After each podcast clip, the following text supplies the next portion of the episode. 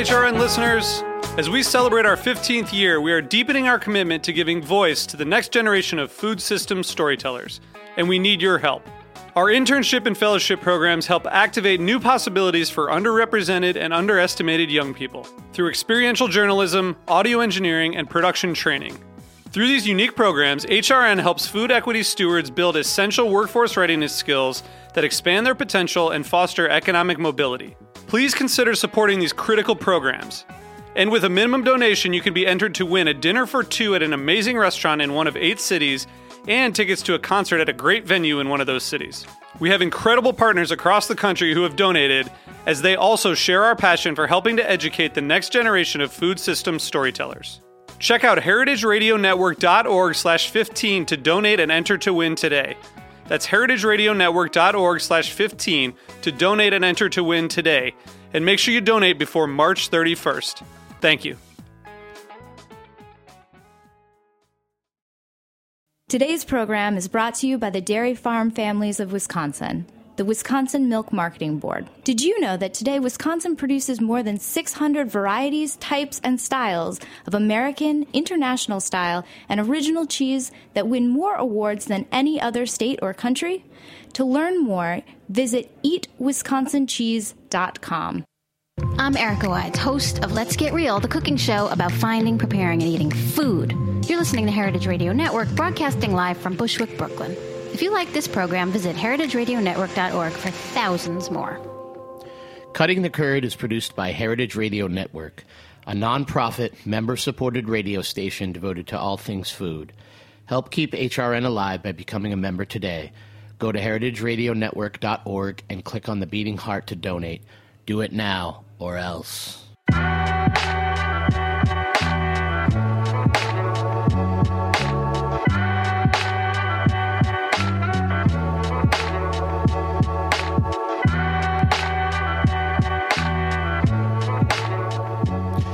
We mentioned Daphne Zepos a lot on this show, most recently on our episode with Jason Hinds of the Neal's Yard Dairy about effective cheesemongering. For those of you who don't know who Daphne Zepos was, Daphne was an outspoken advocate for artisan and traditional cheese production and spread her cheese gospel through the American Cheese Society at Slow Food's biannual festival, Cheese and Bra, and in courses throughout the world, including the Cheese School of San Francisco, Neal's Yard Dairy in London, and Zingerman's in Ann Arbor.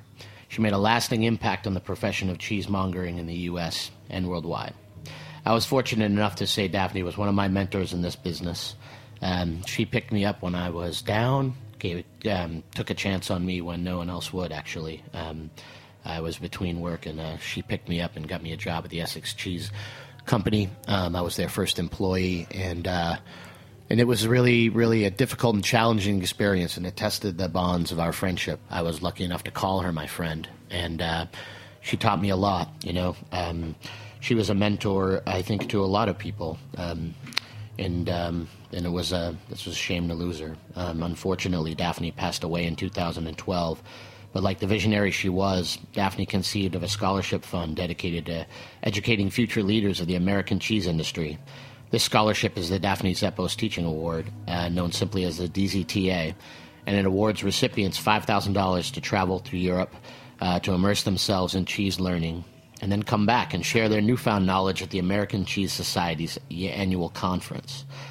Welcome to Cutting the Curd. As always, this is your host, Greg Blais, and today we're interviewing two winners of the DZTA Tom Perry, the 2015 award recipient, and cheesemonger at Potash Market. He's on the line with us from Chicago. Hey, Tom. Yeah. Hey. Yeah. Hey, what's up, buddy? How you doing?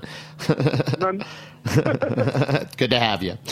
And then I have I have Sam Frank in the studio with me, this year's DZTA recipient, recipient and prior guest of Cutting the Curd, and an afternoon at Crown Finish Caves right here in Brooklyn. Um, congrats and welcome back to the show, Sam. Thank you very much, Greg. Great to be here. Awesome. The DZTA episode is becoming one of our annual traditions. So if you want to hear more about previous winners, check out episodes 146 with Jess Perry and episode 233 with Emily Sharton and Tom Perry before he headed out on his scholarship travels. So I'd like to start out by asking you, Tom, how did your ACS presentation go? Uh, as far as I know, it went pretty well. I haven't gotten any official feedback, but everybody that was in attendance said uh, that it uh, was pretty well uh, received, and, and people were really digging it. I had a lot of people come up to me afterwards asking me for the written version of the presentation because there was a lot of dense knowledge being dropped uh, that session. So, Awesome. um, I, mean, I was I was there for it, and I would definitely say that it l- exceeded personally my expectations. It was a pretty landmark presentation, and I don't think there's really been anything like it that's preceded it at the American Cheese Society. That's awesome. For those of our listeners who missed your ACS presentation on, or our last DZTA episode, uh, remind us again of your research topic, Tom. I'm sorry, could you repeat that? So, for any of our, our listeners that um, that weren't at the ACS or didn't hear our last episode with you, could you tell us what your research topic was? Oh, sure. Sorry about that. No, you're good. Um, so, um, so basically, my, my my original vision was uh, to investigate um, uh, cultures or countries that had developed or uh, investigated their native starter cultures, uh, particularly Switzerland, France, and to a degree the UK. Well, the UK, but the ones that really have done a lot of investigation were, were, were Switzerland and France, and then how we could use those methods to develop our own native starter cultures. Um, because, kind of basing it off of like the whole terroir notion that um, the, the the microbes that you have closer to home are going to play better with the microbes that are found naturally within your milk. So, um, so I, I, uh, I I went to those. Uh, I went to Switzerland, uh, France, and England, and got to uh, talk with some really amazing people. Um, particularly the folks at Agroscope that do all of the cultures for Swiss Association cheeses. Um, and also, I visited a research station of INRA, uh, which is one of the French uh, research facilities, uh, particularly the one in Poligny, where they do a lot of research with Comte and Laudier. And then in the UK, I also got to uh, speak with uh, the team at Barbers, who are the ones that um, have propagated and most of the cultures being used by artisan producers in England right now. Awesome. What was the what was the highlight for you?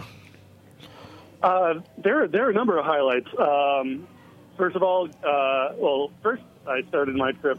Well, I started the whole research project not long after we talked. Uh-huh. Um, I went to go visit with like Andy Hatch Yeah. and Willi Lehner up in Wisconsin, and I was also able to make a couple of trips to um, Danisco and Chris Hansen uh, that also have facilities in Wisconsin. So I was able to speak with those scientists, even though they didn't let me record them. They they, they introduced a, a lot of knowledge uh, that I, I didn't have before. And then after that, it was like probably about six months of just hardcore reading, like Cheese and Microbes, uh, by, that was edited by Kathy Donnelly. And then when the Bronwyn book, as I like to call it, or, or the, the raw milk uh, microbiology book came out, I, Yeah. I dev- devoured that, um, along with a lot of uh, academic papers that were made available to me online through uh, various folks that were like, "Oh, you should read this." Um, but um, probably, uh, and then once I actually started the trip, I went to Vermont um, and spent time with Sister Noella.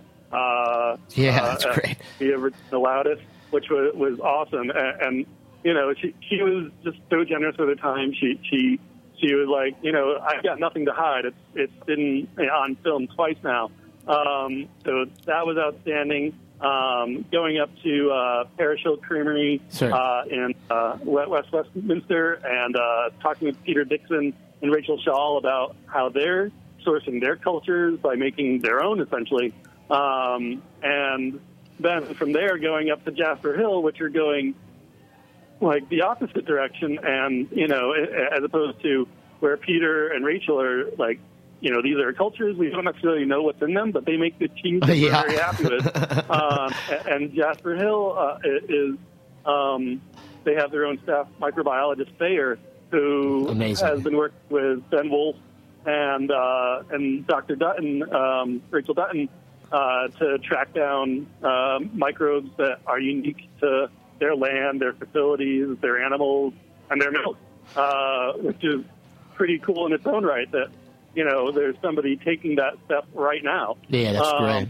Did you did you before I find? researched it. Oh, I'm sorry to cut you. Did you find that people were more or less forthcoming with all of that information than you originally thought they would be? Uh, there, they, especially folks in Europe, were a lot more forthcoming uh, with the information that I thought they would be. Um, the and even uh, Jasper Hill, you know, they, they were very, very open about what they were, what their ends were, Yeah. and how they were trying to achieve it. I, I, I don't think that, you know, it's necessarily public knowledge, but they, they were happy to share the information, and I was happy to, you know, share what, you know, their methodology was, if not, you know, not the exact finding. Um, and and and I, I thought when I went to go visit the Agroscope or Barbers or INRA, like Uh-huh. it would just be like, you can't record us, you, you can't. You can't, you know, ask us these questions. We, we don't want to talk to it. They're Yeah. like, "Oh, ask us whatever you want," and I, I, I, and they let me record them as well, which was amazing because You weren't it- it was expecting really that at all. helpful Could- Overcoming some of the accents and, and, and stuff, and Sure. not losing something in translation. Yeah. Um, Were you um, just for just could you just explain for our listeners what those facilities or what those places are um, as you you know what what they do in terms of your project? The barbers. Um, um, so, uh, do you Or- mean like INRA and Agroscope? yes, or- exactly. Yeah, exactly. Okay. So Agroscope is like a federal uh, research institution uh, in Switzerland uh, that was set up uh, in the mid 1800s. It was initially uh, designed to study viticulture and wheat, as a lot of these initial like agricultural uh, science outposts in, in Europe were, were, were meant to do. It was a way to improve output and also to study what, what was, you know, important to them Yeah. from a cultural perspective. Um, so, um, and then by around the turn of the you know century and going into the 20th century, um, especially after the acceptance of germ theory and you know better understanding of like a microbial world, there was a lot of research that really started getting pushed towards, especially the dairy sciences.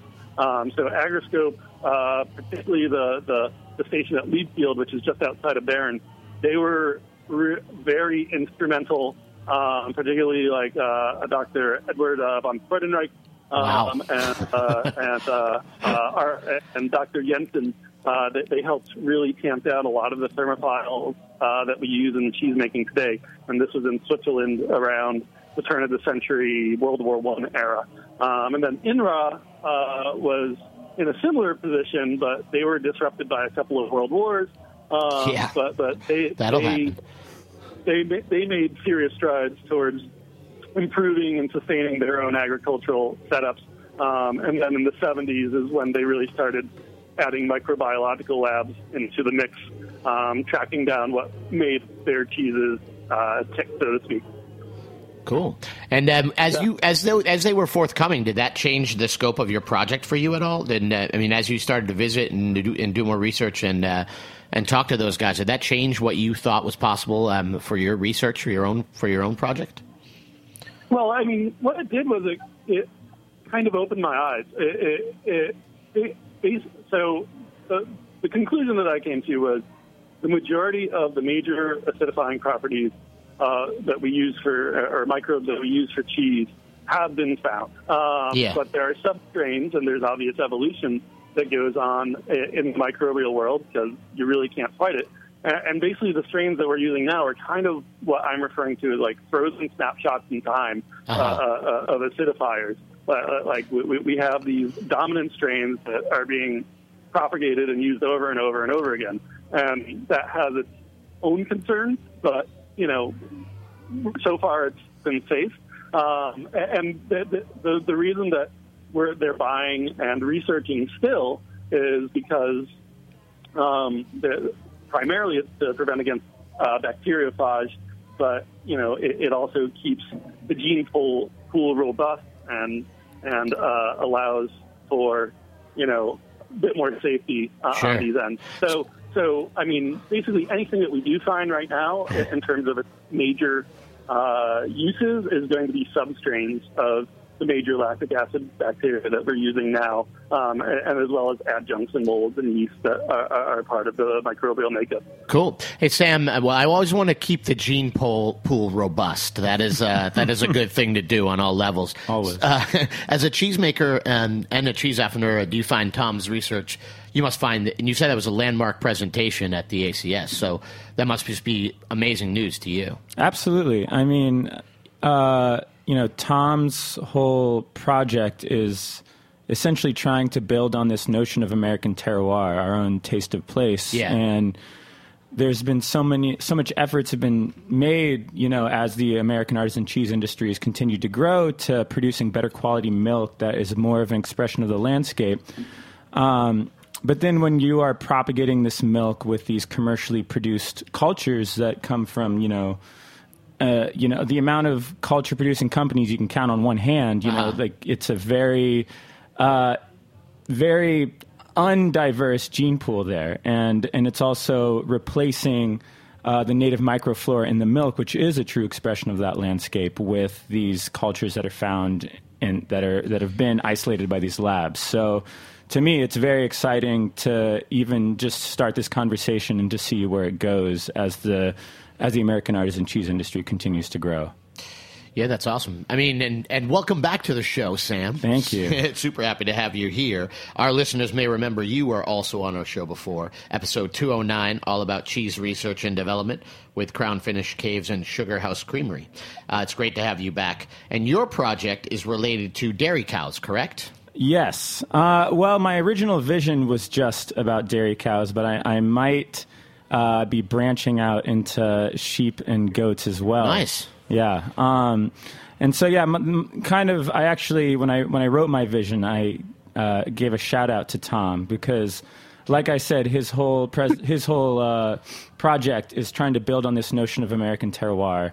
And so I was inspired by that to pursue something I've been interested in a long time, which is native uh, American heritage breed animals. Excellent um, which is something that is not there's not a lot of information out there about these animals. Um, these are breeds of cows that, um, like such as the American milking Devon, the Randall lineback, the Canadian, uh, the milking shorthorn. These are all very old breeds that are native to North America that today are in critically endangered of extinction. Um, so there's little efforts being made to repopulate our dairy farms with these traditional dairy breeds um, because you know the United States went uh, the way of conventional agriculture. I yep. mean, we invented it. Um, and so dairy farming is no different in that regard. So, you know, when most people close their eyes and picture a cow, they see a black and white spotted animal. Sure. And that's the Holstein cow. That's just one breed of cow. The milk machine. The milk machine, bred to produce milk yeah. uh, more than any other breed. Um, which is great. And you know, and I I also just want to make it clear that like I am not a dairy farmer. I do not know everything about the business of dairy farming, and I have nothing against people that are milking Holstein cows. Well, that's good because you know there were a bunch of guys lined up outside of here. I know, yeah, just waiting to, to, end you if Bushwick you had said is filled with dairy farmers. They're right they're right outside the window. but that being said, where are you going to travel, or what are you going to do to you know to further your research to keep these uh, these breeds going? So yeah, so my whole idea is to look at Europe as a model because there's a lot of regions of Europe where they are still milking their traditional breeds that they've been milking for hundreds of years to make their traditional cheeses. And even though, you know, in the last couple centuries, we have these more modern, uh, conventional breeds that can produce more milk than their own traditional breeds, but right. they, yet they continue to use these old breeds. Um, so in my in my original vision, I proposed going to Normandy uh, sure. on the coast of France to look at the Normandy cattle, um, where you know cheeses such as Camembert and Pont l'Evêque have been made from their milk for centuries. Um, Decent butter too. Not bad butter. Caramels also. Yeah, every everything day. Um, and then I also wanted to look at the Salers breed oh, sure. uh, in Auvergne, uh, which uh, traditionally they make Salers cheese, and uh, that's a cheese that's almost extinct. Right that's right, and and real Saint Nectaire as well, yeah. which has traditionally been made from their milk. And sure. That cow in particular, though I at this point don't know much about them, they're incredibly rustic animals, very old world breed that. Uh, in fact, even to milk them, they first have to let the calf suckle the mom's teat before she will actually let her milk down for the humans Wow. to take to make Nice. into cheese. So it's like, I mean, I can't imagine how incredibly long and hard of a process just one of the two daily milkings Sure, is sure. to get enough milk to make cheese. Um, some coordination. That's a little bit of logistics. So- quite a bit. I watched a video one time, and just it was just showing them milking one of the cows, and that entire process took at least like seven or eight minutes. And this was like a herd of fifty cows. Right. Um, so that was another one. Another breed was the Tarentaise. Oh, sure. In the French Alps, Yeah. which has traditionally been used for uh, Beaufort, Abondance, uh, some Reblochon. And uh, All cheeses that are, are fleeting. Yes, and these cows are uh, very genetically unique because they've been isolated in you know that particular part of the French Alps for so long that they are very well bred for that you know particular region of the world. Um, and then next, I wanted to go into Italy a little bit, and I was actually hoping to talk to you more in the future, Greg, about this because I wanted to look at the Vacca Rossa, Sure. the famous red cow of Emilia Romagna that Parmigiano Reggiano traditionally was always made from. Almost Um, disappeared. I mean, they were down to like three digit numbers, I Right. think, in cows at- Yes. at, one point. You know, Um, which I will say, all of the American breeds I noted, they are all in the three digits. Yeah. There's only a couple hundred of each of those breeds. And the red cow, I think, is a particularly interesting case because they've essentially built this brand Yeah. of Parmigiano Reggiano around this breed of cow. and it's good cheese, man. Yeah, I mean, and it's great. It's an excellent cheese, and I think you know, in a place like the United States where we are all about branding and marketing, that this is actually kind of a pretty interesting approach that perhaps could be mimicked here. Is like, how do we build a brand around an animal as opposed to, you know, a cheesemaker? We're going to brand cutting the curd. I'm going to have some cutting the curd thongs made up. It's going to be some temporary tattoos. You know? Great, great. Everyone loves a good temp tat. No, but seriously, um, yeah, I would love to talk to you about that in the future. And uh, so, Tom, how do you when how do you plan to keep teaching this? You know what you've learned on your trip, even now that your ACS presentation, you know, is is over. So uh, probably uh, uh, I'll probably end up doing the uh, fancy food circuit. Uh, Yeah. Hoping to uh, do it in San Francisco, uh, New York, as we get closer to that one. Um, obviously, I'd like to uh, present it here in Chicago to our little cheese group that we've got going on um, sooner than that. Um, and pretty much anywhere else that would have me, so to speak. Uh, already thinking about also what I'm going to be investigating, hopefully for next year, um, uh, for next year's ACS, and just kind of building upon this notion of developing our own cultures, or more importantly, how important our own native microbes are to the cheese that we're producing. Fantastic. As a follow up to that, Sam, who is going to be your target audience to further what you're going to learn on your trip?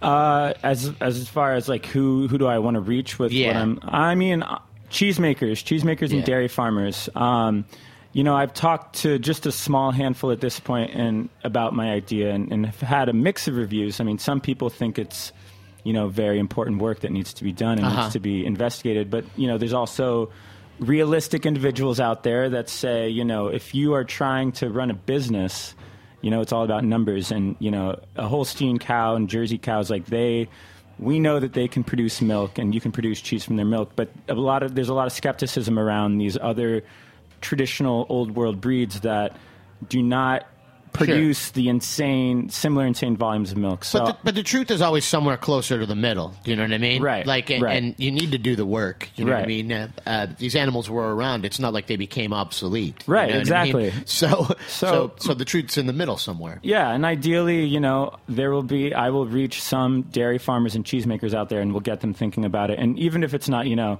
converting your entire herd right away Sure. to, to this one of these old breeds, but, you know, just thinking more about agricultural biodiversity in general and having a more diversity among your animals' genetics and trying to have different kinds of milk components in your herd. So maybe it just means mixing up your herd or crossbreeding or, you know, I mean, breed the the whole topic of breeds is a, kind of a vague topic in general, and so maybe we could even start to see new breeds being created over time. And I've even heard of cheesemakers that are trying to develop their own breeds on their farms. Information is key, and the thing Yes. is that you're going to provide people with information to make an accurate choice about where they want to go with their animals. That's the goal. We're going to take a little bit of a break, and then we're going to come back and talk to these guys a little bit more.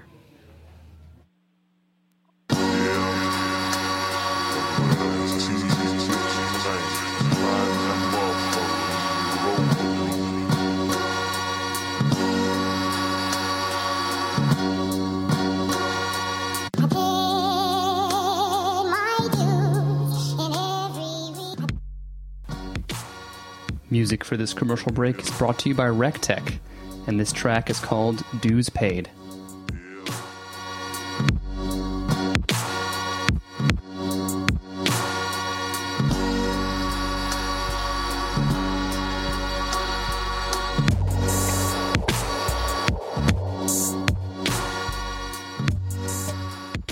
Today's program is brought to you by the Wisconsin Milk Marketing Board. Wisconsin produces the world's best cheese, period. Why? Lush grasslands, glacial water supply, fourth generation cheesemakers, combining old world tradition with the new ideas and highest standards. The very best milk. What do you think of when you think of Wisconsin cheese? For me, I think cheese curds, delicious fresh cheese curds, or deep fried cheese curds. Cheese curds literally any way, anytime, any place. I think about Andy Hatch and Uplands Cheese Company, the operation behind the Pleasant Ridge Reserve cheese that's literally America's most awarded cheese. I think of the deliciously stinky Limburger and its long storied history. I think about Roelli's Dunbarton Blue, a perfect blend of English style cheddar and notes of blue. I think of Emmi Roth's Grand Cru Surchoix, which was named 2016's World Champion at the World Championship Cheese Contest. Wisconsin is like the world champion of cheese, and once you start reading the list of cheeses made in Wisconsin on their website, you can see why. The Wisconsin Milk Marketing Board is a nonprofit organization funded entirely by Wisconsin's dairy farm families. Read more at eatwisconsincheese.com. And as soon as you're done listening to this podcast, eat Wisconsin cheese. It's a no brainer.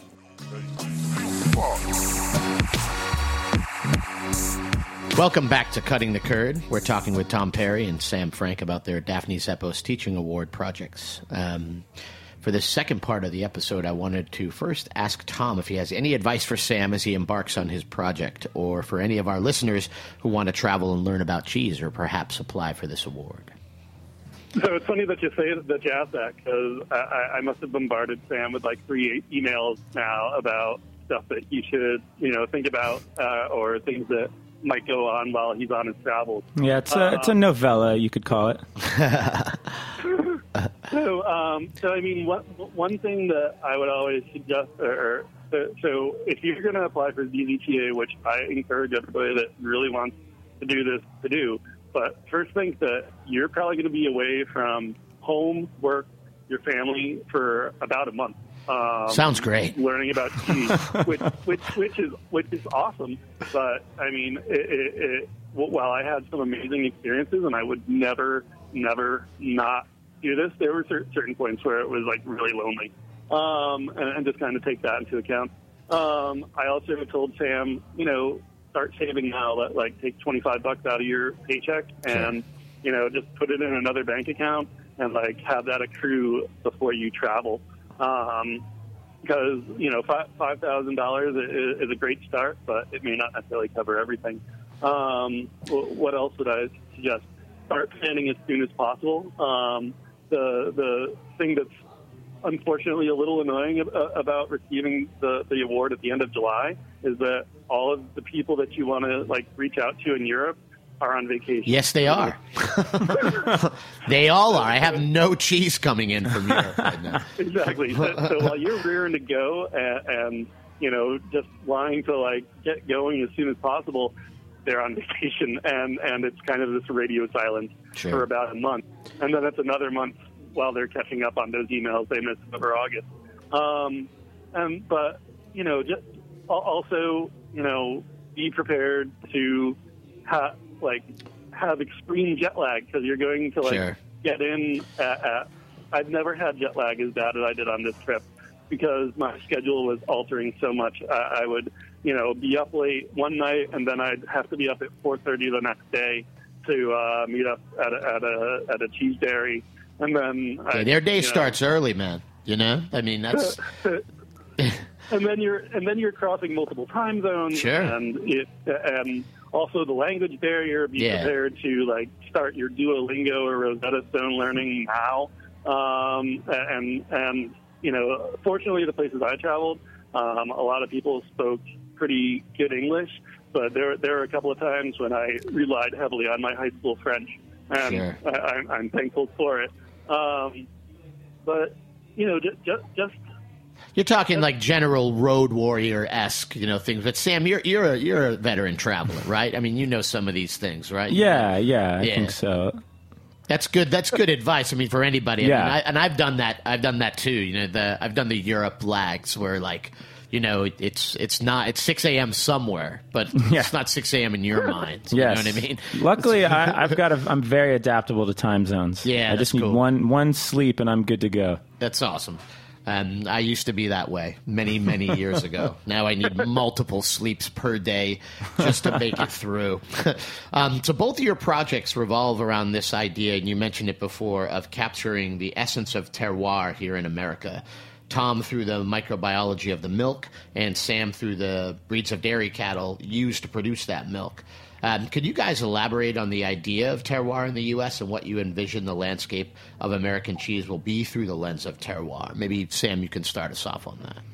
Yeah, I think. I mean, like I was saying before, there's there's been a lot of efforts, um, you know, as this industry has developed to be producing better quality milk um, that is more of an expression of the landscape, and you know, rotating your cows on pasture and making seasonal cheese. Um, and I think you know the more the more people that are producing grass based cheese, then the more uh, the more our terroir is going to develop. Certainly. Um, and you know, especially the United States is such a giant country that you know encapsulates every topography and climate. Uh, you know, there's lots of different varieties of of uh, pastures and non pastures out there. You know, there's there's you know parts of the Southwest where it's you know it's kind of maybe similar to parts of Spain, uh, southern France, southern Italy that are a lot more arid, um, that are you know more more suited for different kind different animals, different kinds of cheeses. Um, so yeah, I just think the more that people are tailoring their cheeses to their landscape, uh, the more you know the American terroir will continue. And to grow. America is amazing like that. We have everything here. We have deserts. We have we have Arctic territories. You Right. know what I mean? We've Yeah. got and we have literally everything in between. Yeah. So it's all there. Every type of grass, every type of animal, every type of human being somehow can exist here. So Exactly. Yeah. So the more we use our own stuff, the better off we can, you know, make an expression of our own landscape. Yeah, and and I also think that um, you know you I feel like in general you see a lot with uh, um, new cheesemakers that they they produce a lot of different varieties of cheese, um, which again I think you know from a business standpoint is you're trying to appeal to the widest audience possible. Certainly. So some people might like cheddar, some people might like brie, some people might like mozzarella. So you try to kind of do it all. Um, and it seems like you end up kind of trying to imitate a lot of these different European styles, and Not always well. and not not always well. Sometimes very well. sometimes incredibly. Sometimes better well. than the original. Exactly. Um, but so I, what I think would be a really cool thing to see is if more cheesemakers kind of tried to hone in on their product lines. And so instead of creating all these different European styles to try to appeal to this very wide audience, like, you know, develop your own style and stick with that and make that your your brand and your product and your image. What do you think about that, Tom? Well, I mean, actually, what I was about to say dovetails perfectly with what Sam just said, because, you know, being Americans, we don't have a PDO. We don't have a system like that. We can do whatever we don't want. have a cultural tradition that we're necessarily falling back on. Like, the thing that is American ter- terroir is our uniqueness, like, like the uniqueness that we have in all the different cheeses, the American originals. Like, the closest thing that we probably do have to a PDO or a set style of cheese is cheddar. Sure. And, and and you know from you know Atlantic to Pacific, you, you've got your vast different styles of cheddar. Your your your classic New England cheddar, your Wisconsin cheddar, and like you, you- your your West Coast cheddars, and they've all got their unique stamps. Um, and, and you know the way microbiology is like it's not like you're going to have like a general you know like like you're not going to have this big cloud of like you know uh lactobacillus like helveticus or whatever hanging over and like that will influence the cheese make no like literally every plot of land is going to have its own different microbial makeup and, Yeah. and that's what the ter- real terroir of American cheese is. Is it, it, it, it's everything that we have, and there are new things that we can attain out of it. Yeah, that's that's fantastic. I mean, and I and I agree with all that. I mean, I'm the end of the line. You know, I'm just a cheesemonger. I sell the cheese, um, and I just think that it's fantastic um, that you guys are doing this kind of work because makes my job that much more bet, much more easy and better to do. You know what I mean? And all the information that you have then flows downhill to me, and um, and I can be a better cheesemonger as a result of it. Cool stuff, man. As a final question, uh, both of you guys did the DZTA 5K at the ACS. Um, I can't run anywhere unless someone's chasing me, um, and even then, um, even then, I might not make it. Um, what was that experience like? Um, I saw some pictures in social media, social media, and it looked like a great time. What did you ha- did you have a good time, Sam? Oh man, it was it was a fantastic way to end the conference. There was a lot of a lot of camaraderie. You know, I mean, at this this was the la- this was after the conference was over. So, you know, most people had fled Des Moines by that point. So the, we were like the the last stronghold of the American Cheese Society conference of 2016. That's and great. you know everyone was there you know there was not any kind of competitive atmosphere at all It- everyone was just there to have a good time and there to support dzta and to just kind of see each other off uh, in a positive atmosphere Awesome. Totally. You had you had a good one too. Obviously, you both made it. Yes. So because you're both. Oh, yeah. both crossed the finish line That's fucking great. Oh, that's great. Sorry about that. Yeah, I, we finished in last with uh, Anthea Stoltz from uh, California Cheese Guild and uh, and Tamara Bacon, who's at Boxcar for the summer. So it, it was a nice it was a nice leisurely run for me. That's so great. Well, I want to thank you both for coming on the show, and congratulations to both of you again. I'm looking forward to having you on again next year, Sam, to talk about your experience and travels. Um, thanks to everyone for listening. If you want to learn more about the Daphne Zepos Teaching Award or you want to donate, visit daphnezepos.teachingaward.org. Stay tuned next week for a recap of the American Cheese Society Conference featuring Best of Show winners with Diane Stemple. Take care.